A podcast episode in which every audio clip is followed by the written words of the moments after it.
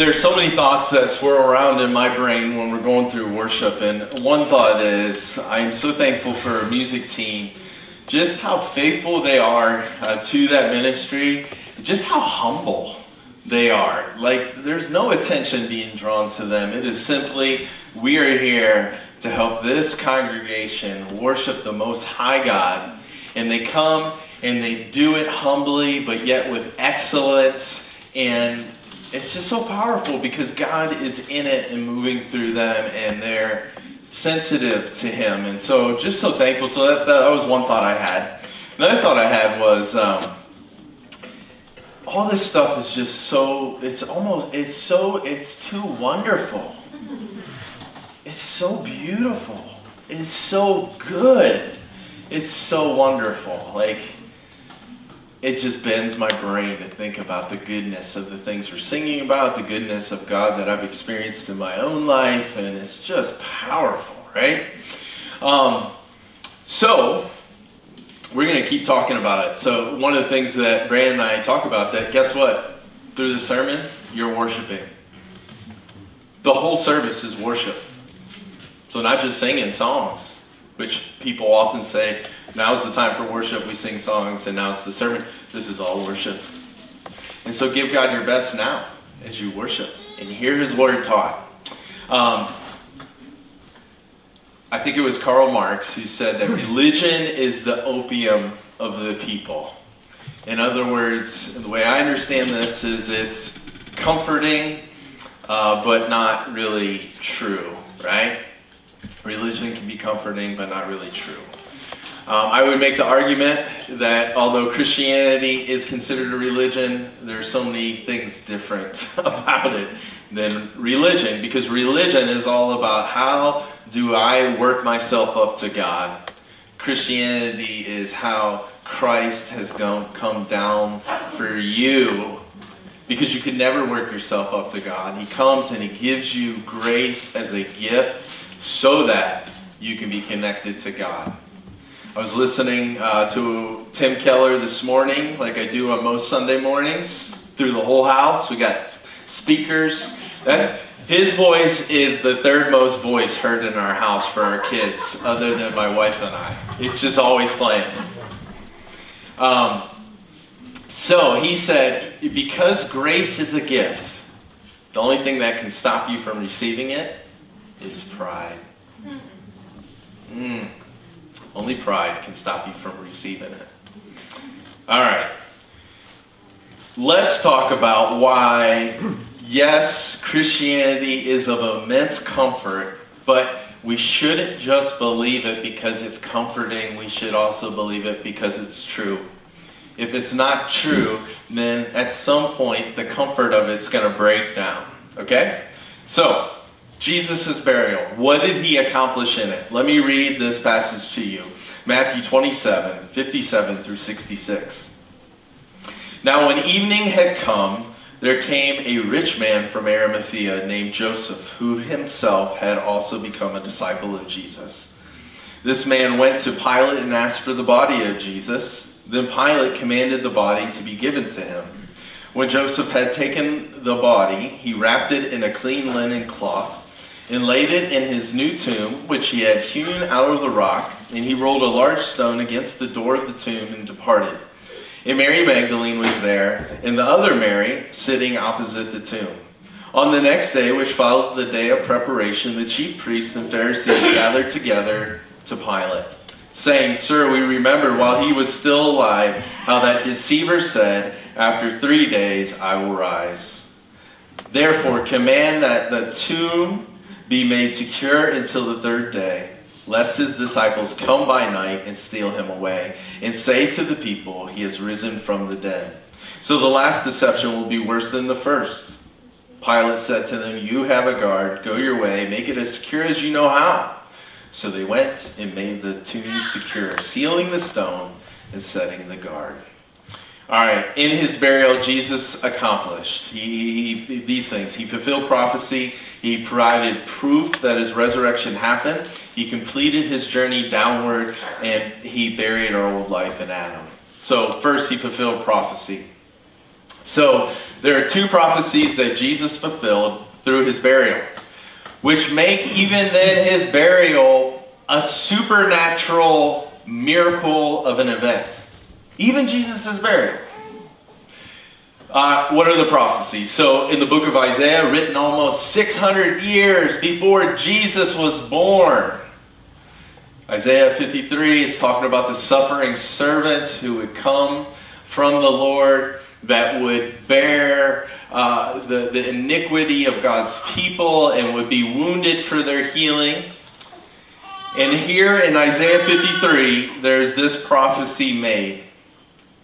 Isaiah 53 9, and they made his grave with the wicked, but with the rich at his death, because he had done no violence, nor was any deceit in his mouth.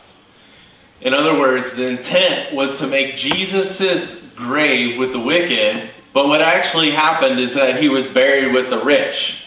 This is crazy. Let me tell you why. Was Jesus intended to be buried like a criminal? Yeah, he was he was he was that's why he was crucified. He was guilty. He wasn't really guilty, but the people that went against him said he was guilty of treason, insurrection against Rome, right? Don't you don't do that. And what happens to people like that is they're crucified. And he was crucified between two criminals, right? And then what happens to criminals that are killed for that reason is they're thrown into a common grave with other criminals. That's what happens. Only, though, after a few days, typically, of them just hanging on the cross. Because those dead corpses on the cross were a message to everybody else that was around you don't mess with Rome.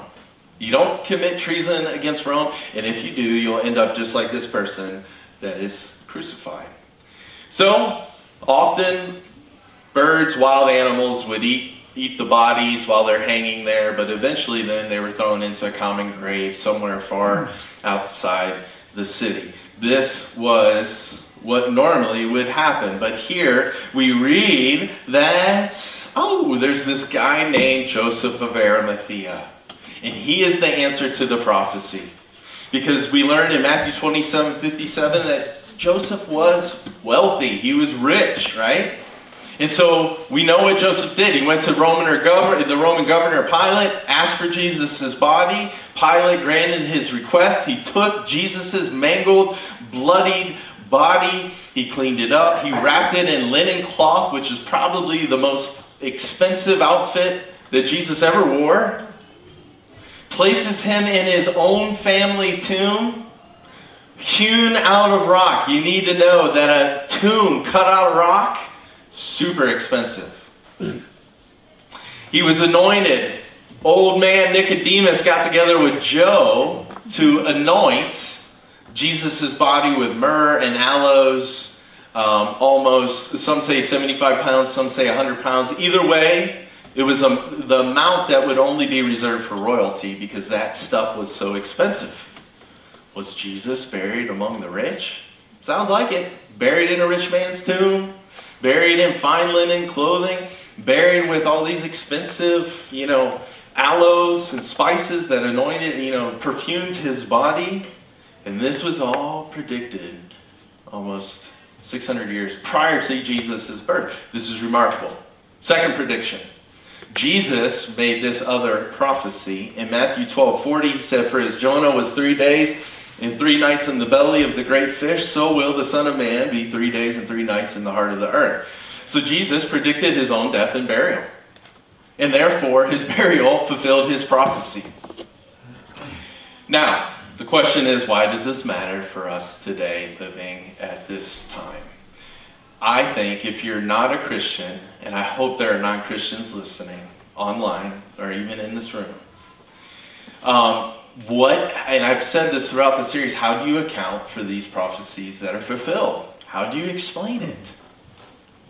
What's your explanation? If you don't believe that they're true and this actually happened, how do you explain it then? If you are a Christian, this should like just so bolster your faith. This is remarkable stuff, right? Um, and, and I think it's up on the screen, this should motivate you to pursue intimacy with Jesus. He's the Savior of the world. And it should motivate you to be daily in His Word. Obviously, God's Word is divinely inspired, it is the Word of God. Get into it, right? That's what you're holding. It's amazing. Secondly, what did Jesus accomplish in his burial? He provided proof that his resurrection happened. Now, somebody who you talk to, or if you're a non Christian listening, you may think, well, maybe Matthew just made up Jesus' burial account so that it appears that Isaiah's prophecy was fulfilled. Well, this is improbable for, for several reasons. Let me just mention a couple. This is crazy. Do you know who Joseph was? Does anybody know what group he was a member of? The Sanhedrin. Do you know what the Sanhedrin did? It was the whole group. It was a group of, it was the highest court in, in, for the Jews. It was made up of 70 people. And the Sanhedrin were the ones who drove the rest of Jesus in his crucifixion. Jesus was, or Joseph was a part of the Sanhedrin. Crazy. And not only was he a member of the Sanhedrin, Matthew tells us he was a prominent member, meaning he had all kinds of influence. He was wealthy, he was influential, he, this guy had power. Who else was with Joe at the burial? I already said it, it was Nicodemus. You know who Nicodemus was? A Pharisee and a member of the Sanhedrin. Matthew does tell us that Joseph did not consent to Jesus being killed. So he didn't agree with their ruling.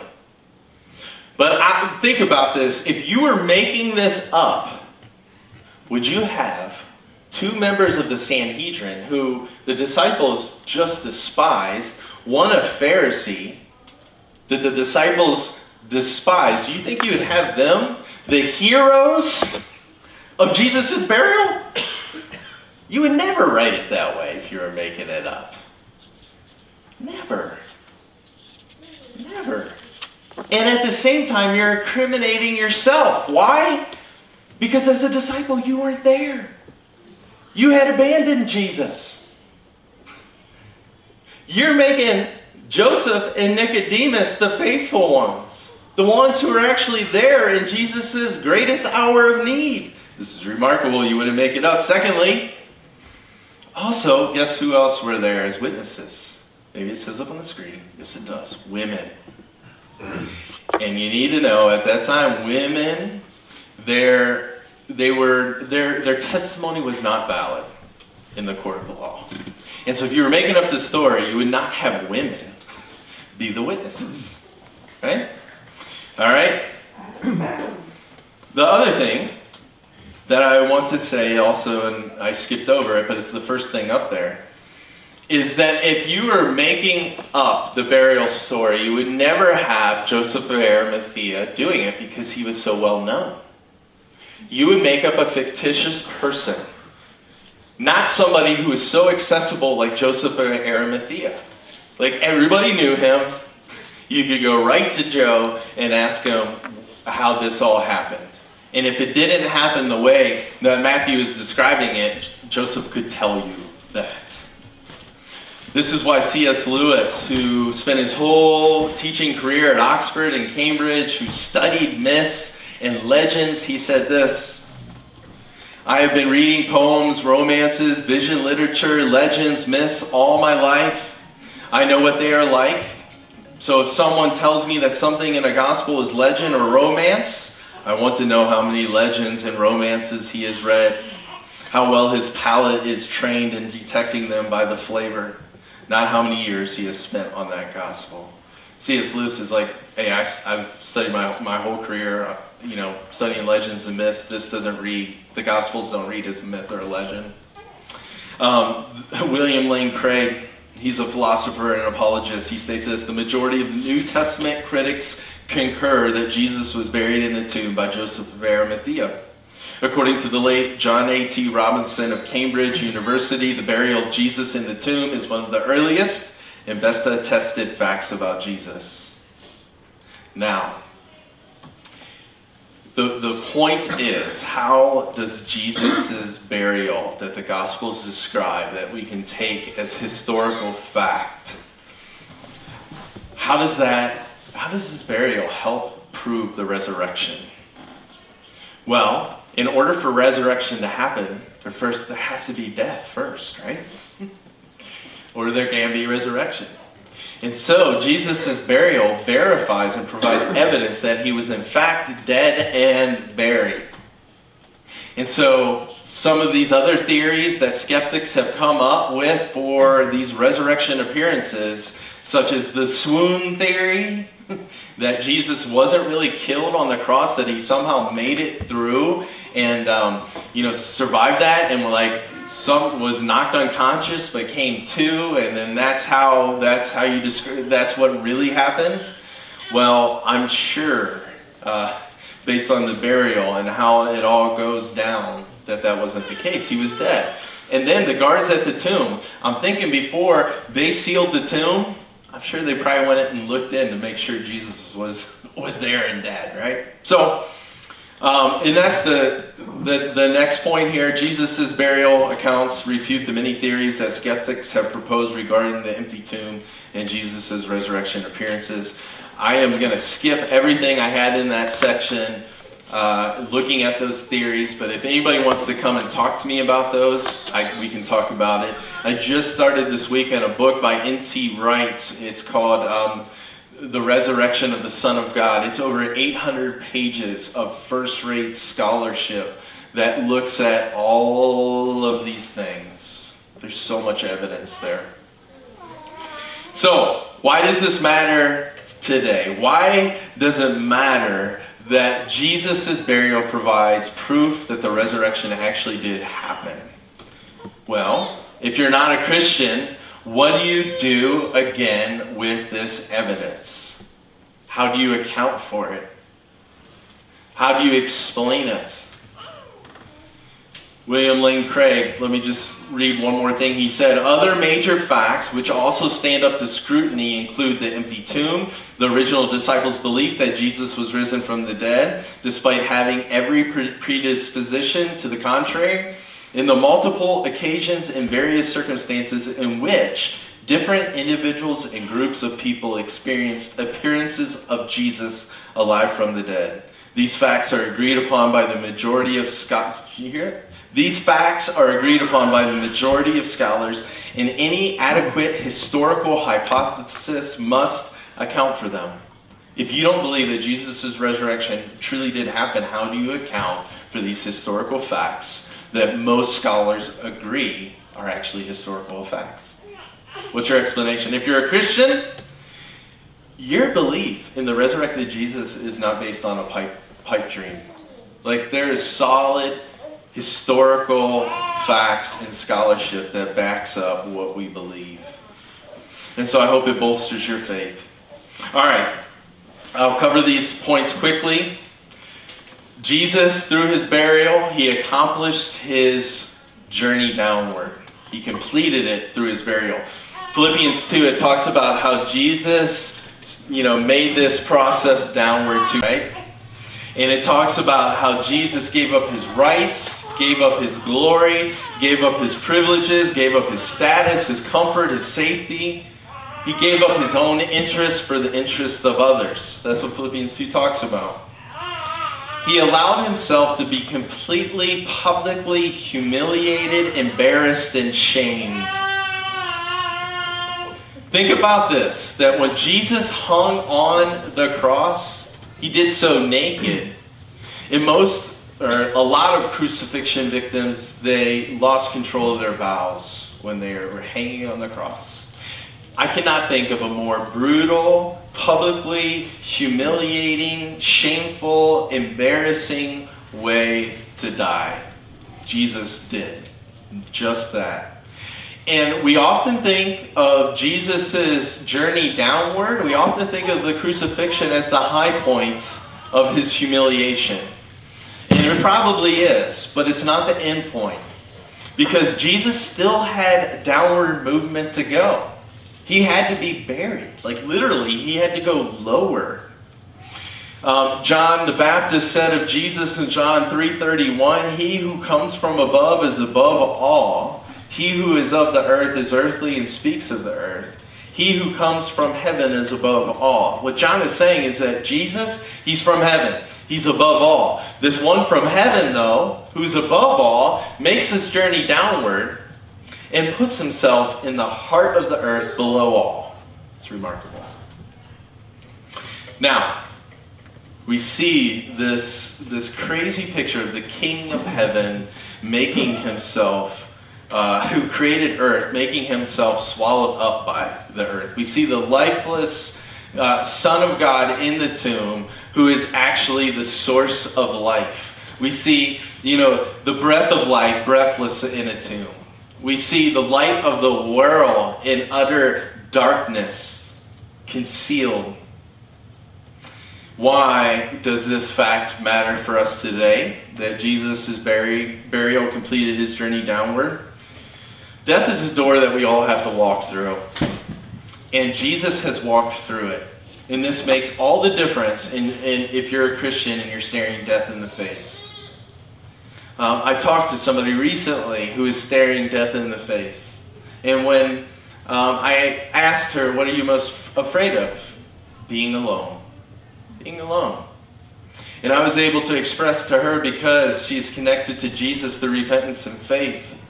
Jesus experienced death alone, utterly abandoned, even by God the Father, so that you do not have to walk through that door alone.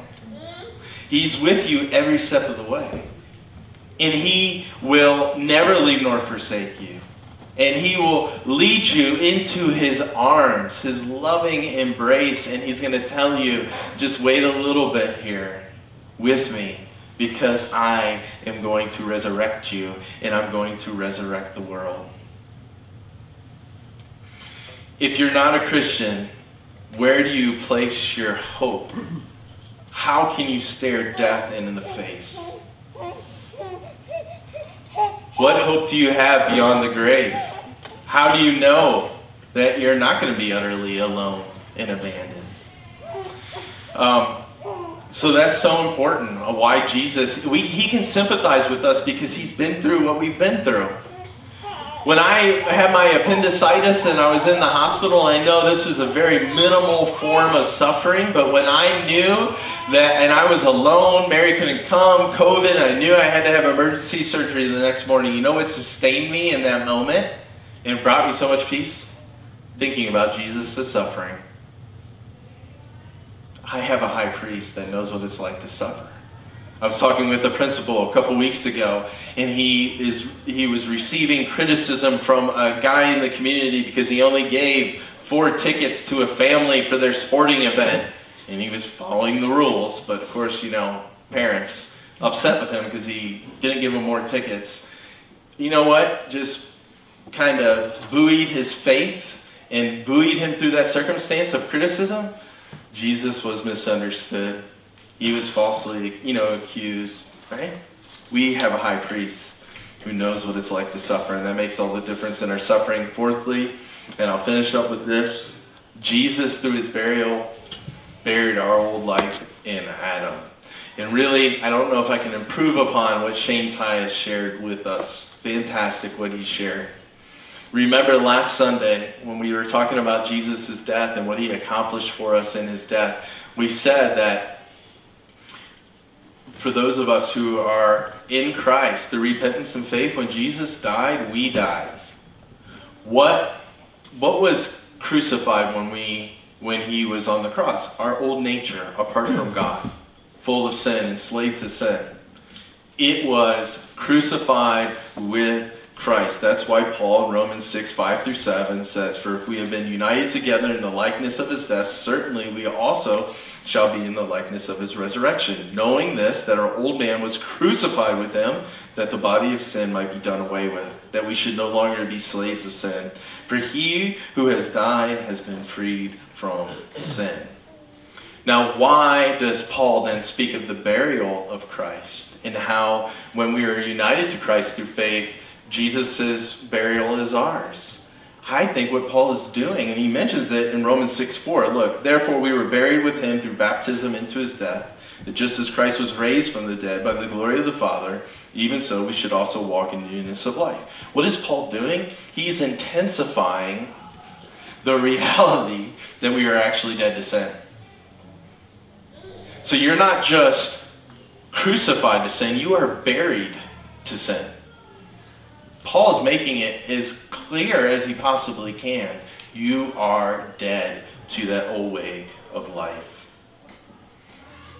Now, when a person loses a loved one, right? There's this whole, there's this whirlwind of activity and emotions that just come through a person, and they're making funeral arrangements and more memorial service arrangements, and they're receiving, you know, friends that are coming and visiting and family, and they're receiving sympathy cards, and it's just a, it's just a whole mess of, of a situation, right?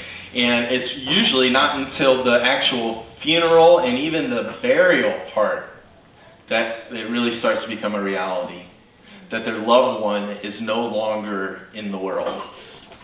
And while this is an extremely sad thing when you lose a loved one, um, as a, in regards to our union with Christ, this is so amazing. Because when when Jesus is buried and we're united to him, it's just like the, the, the last nail in the coffin, right? Like to our old nature. It proves with finality that that old life is dead and gone. It's been put out of this world. Out of this world. Now, I, um, I think Shane and I, and I've talked about this with Brandon, but we're often running into Christians that are really struggling with sin. Um, and part of the, their struggle and why they're not seeing victory over that sin is because they don't really believe they're dead to it. They don't really believe that this besetting sin, this habitual pattern of thinking, feeling, or behaving, they can actually say no to. That they're not enslaved to it and so, we Christians, I pray that God would make that reality true to our hearts, that we are actually dead to it. I really appreciate Brandon and the music that was selected because it said a lot about shame, embarrassment, guilt. Don't you know that if you are united to Christ through faith, that is all buried too? It's buried. It's gone. It's dead. It's out of this world. And so, you Christian, don't go focused on that old life and how you messed up. Don't go ruminating on that. Because when Jesus was hanging naked on a cross, he was bearing your humiliation. He was bearing your shame. He was bearing your embarrassment. And it was killed. And so look forward. Press on towards the goal, as the Apostle Paul says. Don't look behind, look forward. Look forward to submitting your body to, as a slave to righteousness because now you can. Um, one other thing this is not mental gymnastics. Because you know what shame is? Shame is beyond guilt. Guilt is I've done something wrong. You know what shame is? I am it's attached to our identity. I am wrong. And guess what? The reason why this way of thinking is not mental gymnastics is because it's actually true that you are not wrong at your identity level. Why? Because you've been given a new identity. Who you are deep on the inside is just like Jesus righteous, holy, pure strong, courageous, without fear. And so it's not mental gymnastics. This is reality, right? Okay, if you are a non Christian, let me ask you this Are you sick of being captive to your self destructive ways? Are you tired of carrying the oppressive burden of guilt and shame? Why don't you let go of that burden by turning to Jesus, right? Because as Jesus said, He's the only one that can heal the brokenhearted, proclaim liberty to the captives, restore sight to the blind, set at liberty those who are oppressed by embarrassment, shame, and guilt. In his burial, Jesus fulfilled prophecy, provided proof that the resurrection happened, completed his journey downward, buried our old life in Adam, Let's pray. Lord, thank you so much that even your burial is this supernatural affair. Wonderful. Um, and perhaps we've probably just scratched the surface of the meaning and the theological significance behind it and the practical significance for our lives. Lord, my prayer is that you would make more real to my heart and to every heart that is listening, that has abandoned their pride and in humility received the gift of being united to you, Jesus, that they would understand that they that their old life is dead, it is buried, it is out of this world, it's long gone. May we live from that power, from that truth. Make it real to our hearts. It's in Jesus' name we pray. Amen.